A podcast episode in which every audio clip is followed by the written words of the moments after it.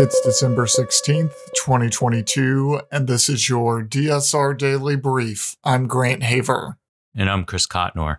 Our top stories from international outlets this morning Russia unleashed the seventh large scale missile barrage on Ukraine this morning, targeting energy infrastructure across the country. The Kiev Independent is reporting that explosions were reported in Kiev and multiple other Ukrainian cities after the air raid alert went off in all regions except occupied Crimea and Luhansk Oblast. According to Kyrylo Tymoshenko, the deputy head of the president's office, Russia hit energy facilities in several Ukrainian oblasts. Due to that, the authorities are imposing emergency blackouts.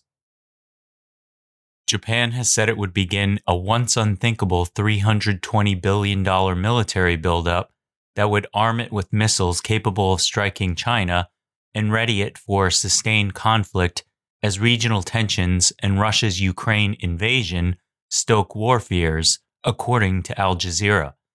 In its sweeping five year plan and revamped national security strategy, the government said early this morning it would also stockpile spare parts and other munitions, reinforce logistics, develop cyber warfare capabilities, and cooperate more closely with the United States and other like minded nations to deter threats to the established international order.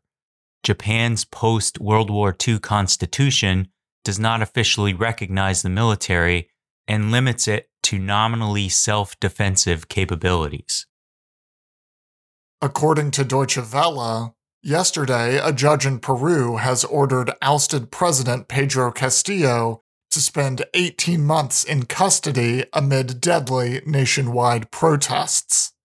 Peru's Supreme Prosecutor Alcides Chinchay argued that Castillo posed a flight risk after he allegedly tried to seek asylum at the Mexican embassy in the Peruvian capital of Lima. At least 14 people have been killed during demonstrations following Castillo's removal from office. Four airports have been shut down due to the protests, and more than 100 roads around the country have been blocked.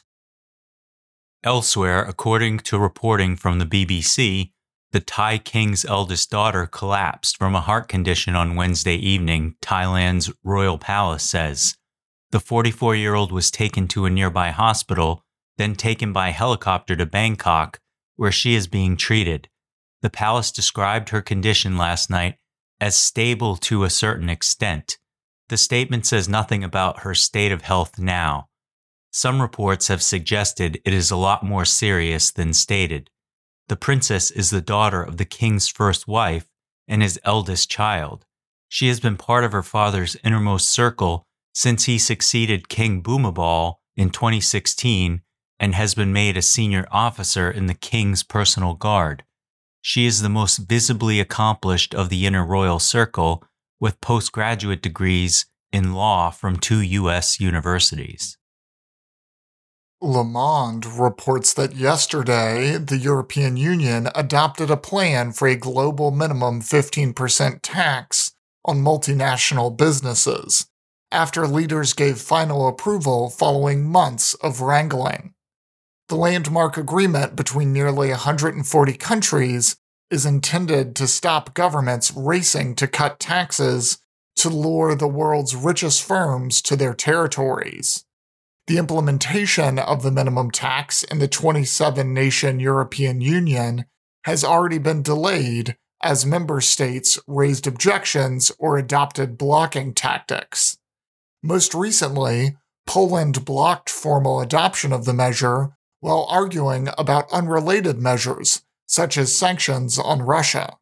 But at yesterday's summit, such reticences were negotiated away, and the tax will now come into effect across the bloc at the end of next year.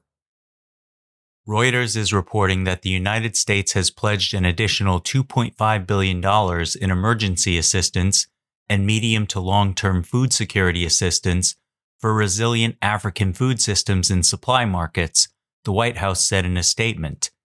We're facing a global food crisis And nowhere is it felt more keenly than on the African continent, President Biden said on the last day of a three day summit in Washington with African leaders from 49 countries and the African Union.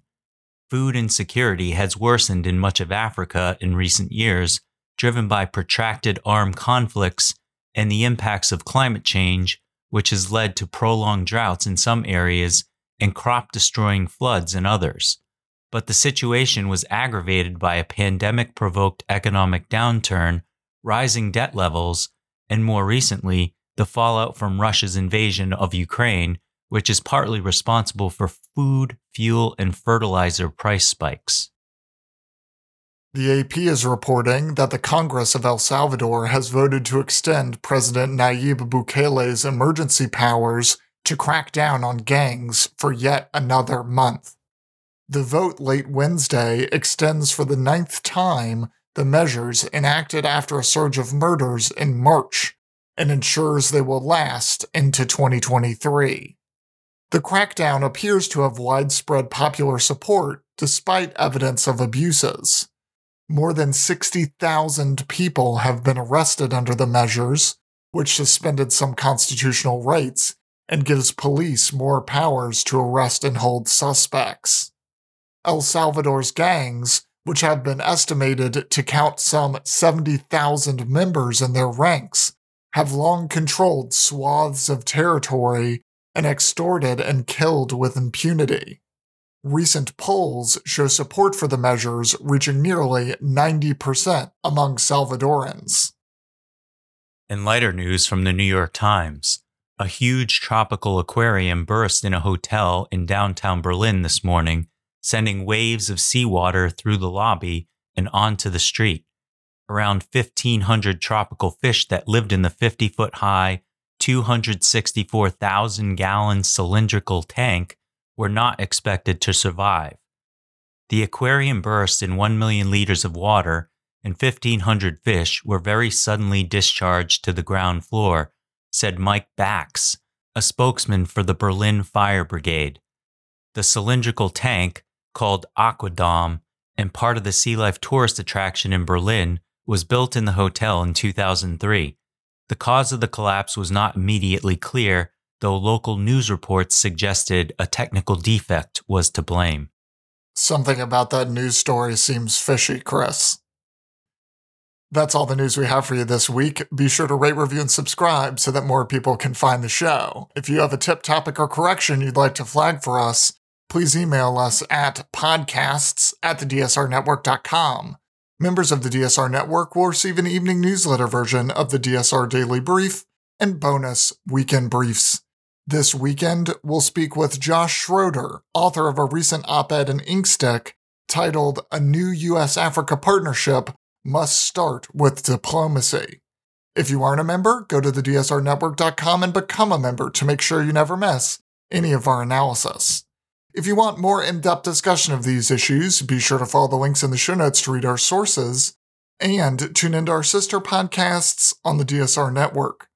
Stay safe and stay tuned to the DSR Daily Brief.